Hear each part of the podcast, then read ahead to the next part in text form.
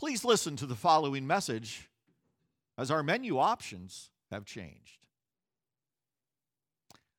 I want to suggest that simple sentence can cause many of us to breathe a frustrated sigh as we realize we're going to be on hold for a while.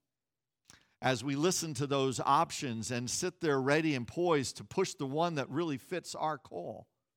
And then as we push that and we listen to inane non copyrighted music, music that doesn't have to be copyrighted because nobody really knows the tune. Or sometimes, if you're lucky, maybe it's oldies. But usually it's just kind of an ad infinitum. And you're listening there, and all of a sudden the music pauses. All of our representatives are busy helping other customers. Your call is important to us. Please stay on the line, and your call will be answered in the order in which it was received. In that moment, you don't feel that important. In that moment, you don't feel like you have any access to real assistance. Sometimes they'll come back on and say, if you go to our website, you could find the help you need there. No, I can't. My question isn't on your frequently asked questions in the website. I want to talk to a person, to someone who's real. Sometimes it feels like help is inaccessible. But on the other hand, there are times, there are times when you and I feel that we really matter. And literally, as I was kind of finalizing this, we uh, and, and, working on it the other day, I, I wanted to call the company that put our awning in. It needs some cleaning, I, and, and so I wanted to call them and ask them what they recommend for cleaning. So I dialed the number that's on the tag there, and the phone rang once, it rang twice, and then a person answered. And I waited, I hesitated for a second because you and I both know that sometimes those voicemails are so good that you start talking and then they talk over you with the message. So I waited and then I realized this is a real person. And we talked. And she listened to my question. And she understood my question. And, and she let me know that they used to send out crews to clean the awnings, but they didn't do that anymore. And so then she gave me specific instructions on how to go about cleaning our awning. And then we joked and laughed about how that might be a good summer job for some teenagers wanting to earn a little bit of extra cash. And we had a conversation. When I hung up, I was, I was smiling.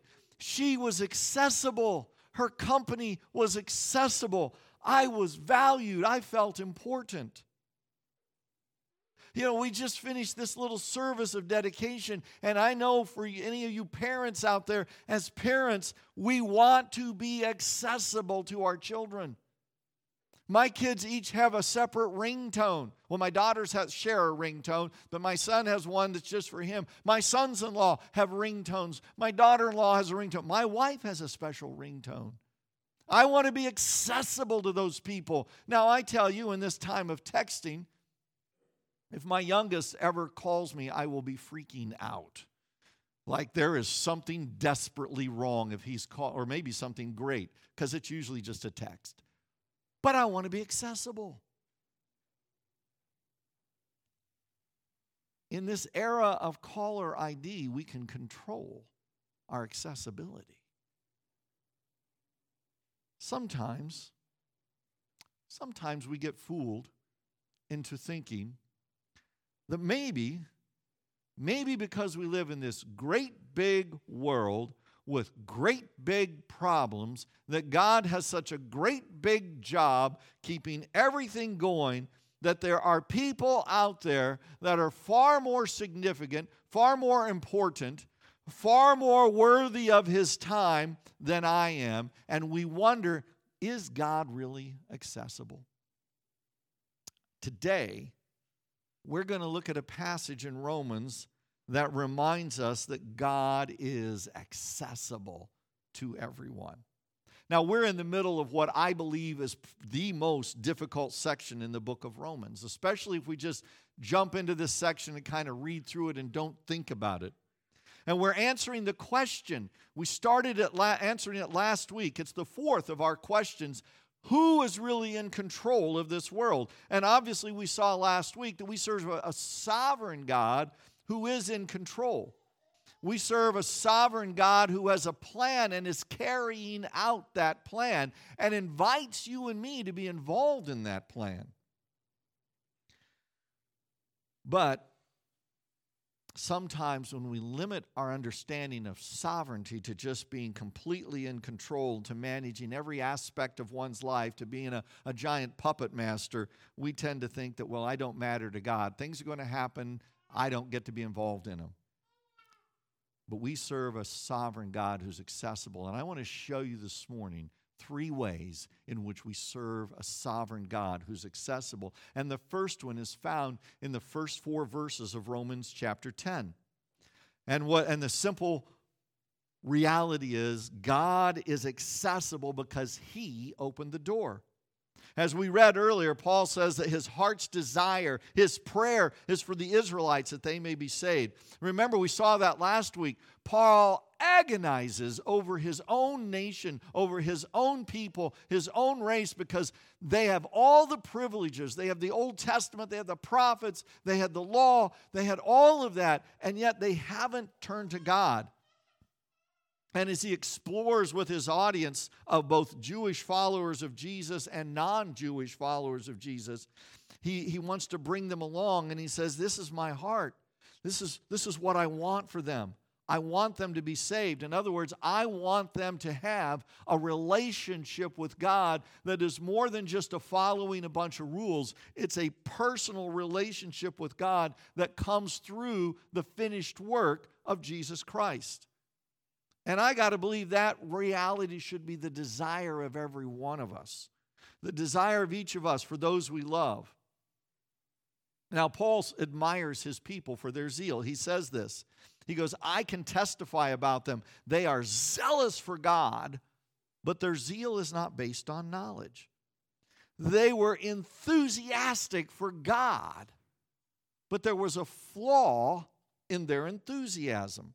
It wasn't based on knowledge, it was an enthusiasm for God, but wasn't based on their knowledge of really who God is.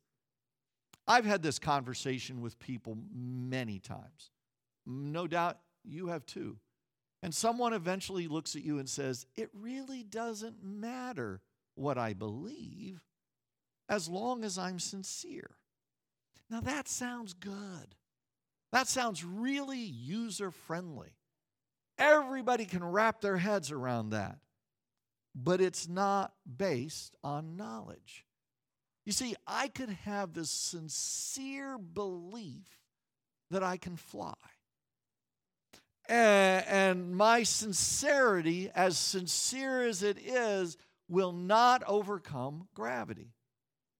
But see, I believe I can fly and I can visualize. And if I can visualize that I can fly, I can realize that I can fly, right? If I believe it, I can achieve it. Because I was told that I can do anything as long as I believe in myself. So I believe in myself, I visualize, I realize I'm going to achieve it. So I take a ladder and I climb up to the first level and I take a step ladder, climb up right to the top of the gym. And there I am standing on the edge of the gym, believing so I can achieve, visualizing so I can realize, sincere. And you all know when I jump off of that building, at best, I'll come up with at least one, maybe two broken legs. At best. My sincerity was not based on knowledge. No matter how much I enthusiastically flap my arms, it's not going to happen. Paul says, My own people, the Jews, who had all the teaching of God and all the law and the history of the patriarchs and the prophets, they tried to craft their own righteousness. They tried to craft their own spirituality. And you know what? The more things change, the more they remain the same. things that I'm reading right now tell me that it seems to be the, the, the drift of our own culture. People want to make their own. So they say, well, I, I don't want the, the organized church anymore. I'm going to do my own thing. I want to, I'm going to do my own spirituality. And as a result, they can be zealous without knowledge.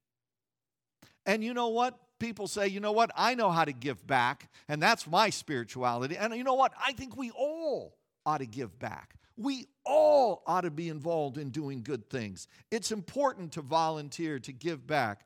And it's important. I mean, I, am thankful for those who volunteer at the animal shelter, take care of God's creatures. I'm thankful for those who go and work with Habitat for Humanity and help somebody build a house that they can live in. Uh, it's great if you want to run a 5K to raise awareness for autism. Fantastic. Touches my family's life in a direct way. It's not bad. But just giving back as the sum total of my spirituality doesn't put me in right standing with God. I was thinking about that, and when I was in college, my roommate, my second year at, at Moody, was in a, a, a singing group, and he had a solo. And uh, the, one of the verses of the solo that he sang says this if I had all the riches this world had to give, and I gave it all away, every penny to my name, to some beggar on life's dark and lonely street, all the kindness found in me would not win eternity. And the chorus says it wouldn't be enough. No, it wouldn't be enough to buy one splinter of the cross Jesus died on. You see, of his people, the Jews, Paul says they pursued the stuff. They pursued all the things. They pursued the, the works, and, and, they, and, and the law was there and it was important, but they put all of their emphasis on the law and none of their emphasis on their heart. And, and they missed the fact that God had already opened the door. The door, Paul says it right here, Christ, verse 4, is the culmination of the law so that there may be righteousness for everyone who believes. The door is Jesus Christ. Jesus Christ is the culmination, the completion, the fulfillment of the law. Jesus Christ said in the Sermon on the Mount, I didn't come to abolish the law, I came to fulfill the law. Think about that. I came to fulfill the law. His fulfillment of the law ultimately by paying the price for your sin and mine on the cross, so that the completion of the law brought about righteousness, right standing with God. And right standing with God is available to everyone who believes. Now, Paul's going to build on this, but I think the point for us today, this morning, is to remember that God is accessible because he opened the door. But it goes on. In the next eight, nine verses, Paul says, in essence, God is accessible because he is true to his word. Paul continues to paint this contrasting picture. Verse 5 Moses writes about the righteousness that is by the law. The person who does these things will live by them. But the righteousness that is by faith says, Don't say in your heart who will ascend to heaven, that is to bring Christ down, or who will descend to the deep, that is to bring Christ up from the dead. What does it say? The word is near you, it is in your mouth and in your heart. Paul paints this picture and he uses these references to the law. And what he's doing is he's contrasting between the rules and regulations of the law versus the righteousness that's found in taking God at His word and living by faith. Now, it doesn't always come through in the translation. And one of the things we need to know is that New Testament writers were very free in their use of and references to the Old Testament. Paul's actually referencing Leviticus 18:5. And, and the essence of it is it's very difficult to live out every aspect of the law. Last fall into the wintertime, I actually sat down and on a daily basis worked my way through reading the book of Leviticus. Uh, it had been a while since I had really dug into Leviticus. And I admit, it takes time to get through. It's, it's a difficult book. Part of why it's difficult is because it doesn't fit any sort of context that we are used to. Having a conversation recently with someone, and they just couldn't wrap their head around the, the way that I grew up in a very, I mean, I would say ultra conservative. In fact, my definition of Christianity as a kid was don't. If it's good, it's not of God. Don't. If it's fun, can't be of God. That's the world. I mean, it was, I mean, that's, yeah, no, that's pretty close to it. And they couldn't, and I said, but that's how I grew up. For me, it was normal. It was my normal. It was the way we lived. I didn't know that there was some freedom in Christ till I got older. For the people in the Old Testament, the, they, the Leviticus was this is life, these are the laws, this is the way we live.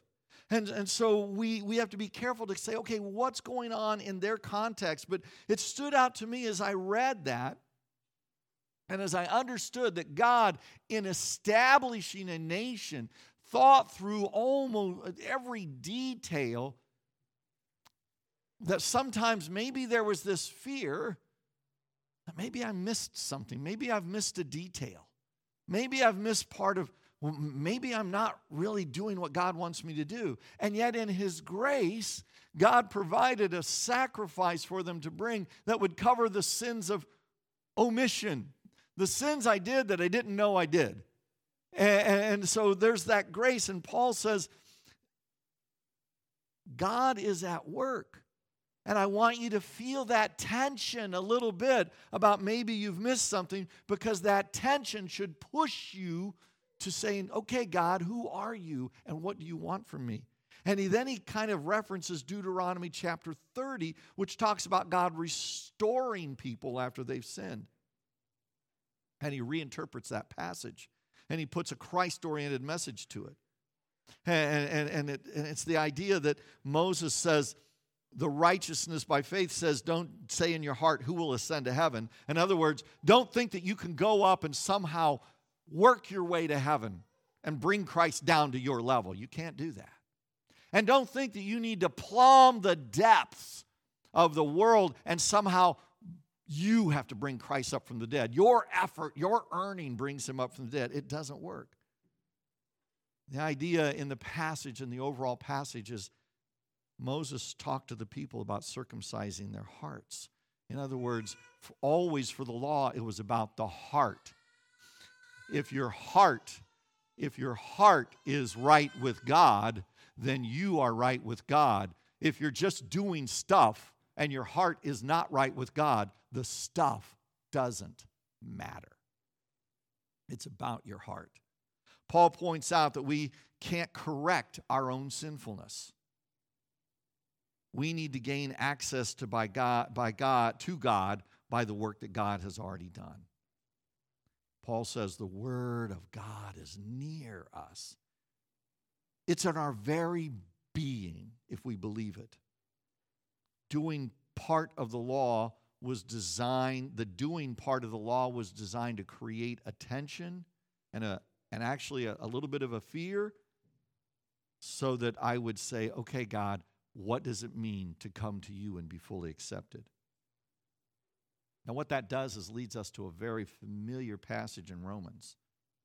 How do I gain access to God? How do I know God is accessible to me? How do I know God will accept me? And it begins with a knowledge of the fact that Jesus is Lord. Paul says, he, he picks it up here in, in verse 8. Well, what does it say? The word is near you, it's in your mouth and your heart. And the message we proclaim concerning your faith. If you declare with your mouth that Jesus is Lord, the first part of understanding who God is is to realize that He's God and we're not. Jesus is Lord. Coming out of Colossians 1 15 to 20, we're told that Jesus is the active agent in creation, that Jesus is the one that sustains creation. And, and, and so the reality is that when we acknowledge that, when we come to the core of our being and say, Jesus is Lord, I'm not Lord, Jesus is in control, I'm not in control, then we begin that step into a right relationship with God. And Paul says, Here it is. If you declare with your mouth Jesus is Lord and believe in your heart God raised him from the dead, you'll be saved. For it's with your heart that you believe and are justified, and it is with your mouth that you profess your faith and are saved. And I think it's interesting that Paul reverses that because we tend to make it a formula. Oh, so you have to believe first and then confess. Paul says it doesn't, it doesn't matter. You can confess first and then believe, or you can believe first and then confess. Doesn't matter. It's what happens in your heart. It's not a, a it's not a formula. It's not some kind of a pre-written prayer. It's not just repeating a prayer after somebody else. Nothing wrong with any of that. But there's not one specific way to enter the door that has already been opened. It's that you enter the door. We transfer our trust from ourselves to God. Heart belief. Anyone, he says, who believes in Jesus will never be put to shame. Now, that's the second time in these two passages we've seen that reminder of not being put to shame. That word shame is a word that can be translated disgraced. In the context, I think what Paul is saying is God isn't going to pull some kind of divine bait and switch. That when anyone trusts him, then they're going to realize, oh, that was a mistake. I regret that. No, when you trust him, he won't put you to shame. He won't disgrace you. He won't, he, he, forgives you. Part of that shame is some people think, well, yeah, I trusted God, but you know what? I still have all the yuck in my life. Yeah, yeah, it's going to be there. But God doesn't look at that anymore. He forgives you from that. He forgives you from the yuck of your life. He, he forgives you. He restores you. He gives you strength to look back on it and say, Yes, I made errors, but God has forgiven those. I may have some consequences to deal with them, but I can move on with grace. And what's more is this offer is for everyone. Remember, Paul is writing to an audience that was made up of Jewish followers of Christ and non Jewish followers of Christ. And sometime when you've kind of had privilege, you think maybe I'm a little better than everyone else. And Paul says, absolutely not. Anyone who believes in him will never be put to shame, for there is no difference between Jew and Gentile. The same Lord is Lord of all. There it is. There's no difference, Jew and Gentile. Yes, you have different backgrounds, different paths to the door, but we all go through the door the same way. And then he says, not only is the same Lord Lord of all, he richly blesses all who call on him, for everyone who calls on the name of the Lord will be saved. It's an offer that's for everyone. It's not just a Jewish offer, it's for everyone. It's not an offer in which anyone else has to give up their cultural identity. It's Jew and Gentile. It's equally for non Jewish people as well. Paul pulls out that quote and that quote is from the prophet Joel. It was actually used by Peter also on the day of Pentecost. Everyone who calls on the name of the Lord will be saved. That is the essence of accessibility. You don't have to be part of the staff to enter the door. You don't have to have a backstage ticket to enter the door. You don't have to prove your net financial worth to enter the door. You don't have to need a certain level of education to enter the door. Everyone means everyone, no exceptions. It involves every person, every race, every ethnicity. There are no conditions except to call on the name of the Lord. No one is left out. To call on the name of the Lord means to depend on Him. To call on the name of the Lord means to depend on his authority. It means that transfer of trust. You know, when our children were younger, and maybe it was one of those evenings where they were sick and we're in the middle of the night, and, and they call out for mom or they call out for dad, that's a, a call of dependency. I know when I call for mom or I know when I call for dad, they will be there. I trust them to be there. I trust them to care for me. I trust them to meet my need. And that's the point. That's what's, what it means to call on the name of the Lord. To call on the name of the Lord means I'm calling on the name of the sovereign God. I'm trusting the authority of the sovereign God. I'm depending on Him. I believe that He is true to His promise, true to His word.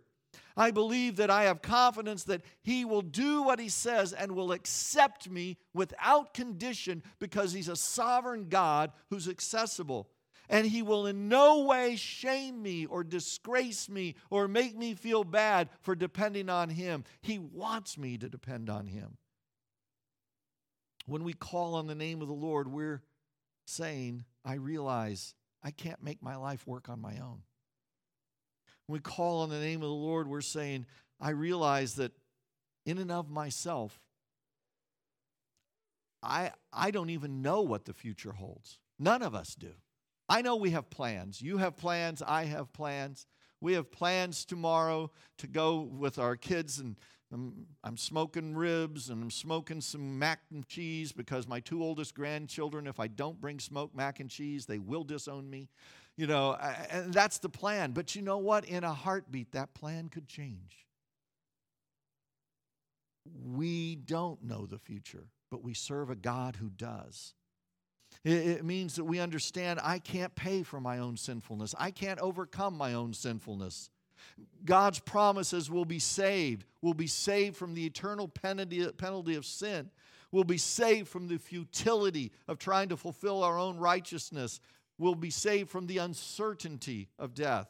And we enter this new relationship, a relationship of love, a relationship of acceptance, a, a relationship of hope, and yes, a relationship of accountability.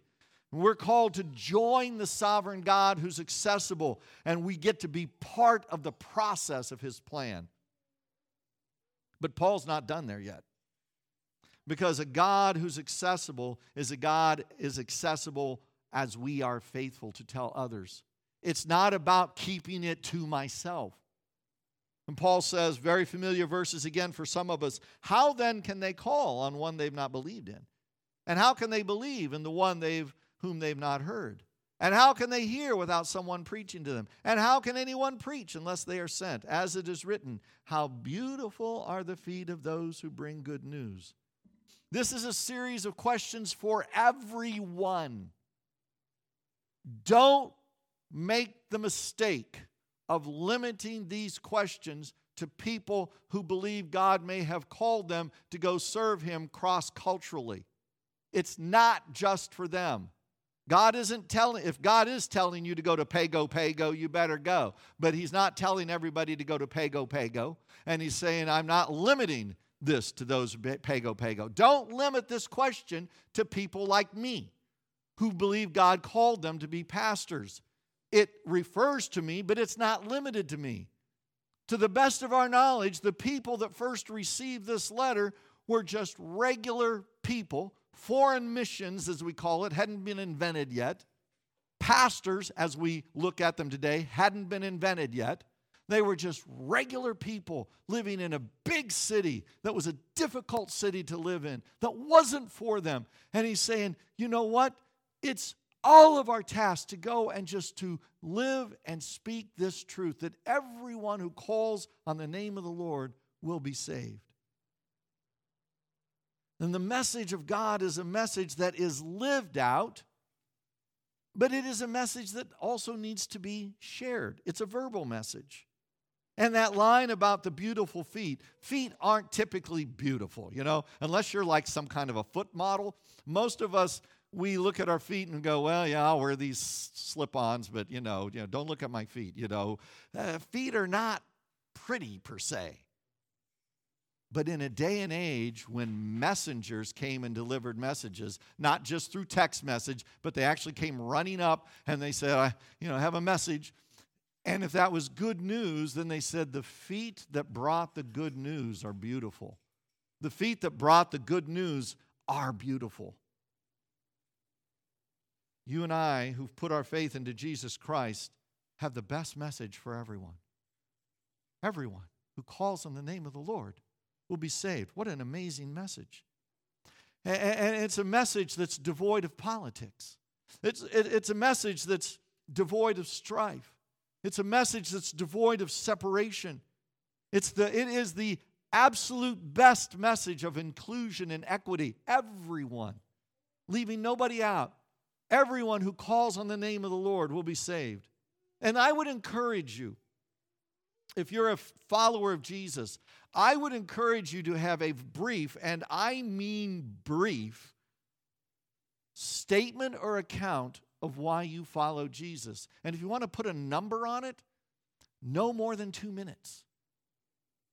People come to you and say, Well, how, why do you follow Jesus? Well, it all began in a log cabin in the hills of West Virginia. They, they, they don't want to hear that. I follow Jesus because he truly gives me rest for my soul. He gives me hope for tomorrow. He gives me peace when there's struggle all around. That's why I follow Jesus. That's, that's less than two minutes. People want to see how you live your life day in and day out, and eventually they want to know what makes you tick. And we have to back up what we say we believe by how we live. Not just at home or at school or in the neighborhood, but on social media, with strangers that we run into. Everything we do can reflect what does it mean to love my neighbors myself? And you know what? None of us will do that perfectly. And sometimes we have to go back to that neighbor or that stranger, that person, and say, I'm sorry. I was wrong. Would you forgive me? I had to do that a bunch of years ago.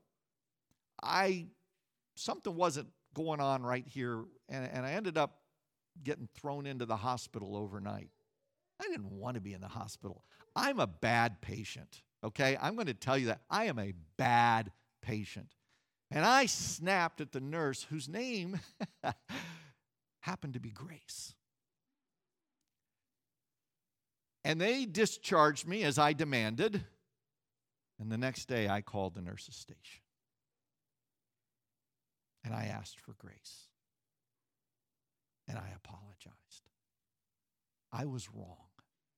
I didn't, you, you, you didn't deserve the way I was being snippy and snappy, and I was wrong. Sometimes we need to do that because what that does is it reflects to the world that we care about them, that they are valued, that they're important, that, that, that our God loves them, and our God wants us to love them. And yet, Paul says, with all of that, we've got to realize another reality. Look at verse 16. But not all the Israelites accepted the good news. Not everybody is, you can be the best neighbor in the world. You can be the best friend in the world. You can be the best Christian of anybody you know. And not everybody is going to be excited about that. Not everyone will appreciate you. That message is so specific. Not everyone accepted the good news. What is the good news? It's the word about Christ. Paul says, for Isaiah says, Lord, who has believed our message? And, the answer to that is nobody. Isaiah felt like he was speaking to the wind sometimes. In fact, he was told in his commission in Isaiah 6 go to this people who will be ever hearing but never understanding. Consequently, he says, faith comes from hearing the message, and the message is heard through the word about Jesus Christ. It's the word about Christ. And then Paul says of his own people, and he quotes here, he'll quote David, and then Moses, and then Isaiah again. But, but I asked, did they not hear? Of course they did. Their voice has gone out into all the earth, the words to the ends of the earth, world. Yeah, they heard. They heard repeatedly. But they didn't get it, they didn't grab a hold of it. And again, I asked, did Israel not understand? First, Moses said, I will make you envious by those who are not a nation. I will make you angry by a nation that has no understanding. They got upset by those that did hear and respond that they thought were inferior. And so, what did God do? He said, I'm going to make myself even more accessible to the nations. I was found by those who did not seek me. I revealed myself to those who did not ask for me. God made himself accessible to Israel, and he made himself accessible to the nations, and Israel by and large refused. And see, I would say, and especially, I don't have time to go into it, but I think the nation of Israel was perfectly placed by God in what we call the promised land at the crossroads of two major trade routes so that they could be the ones to export the message of a God who loves, of a God who wants them to serve Him, that they could export that to the world, and they chose not to.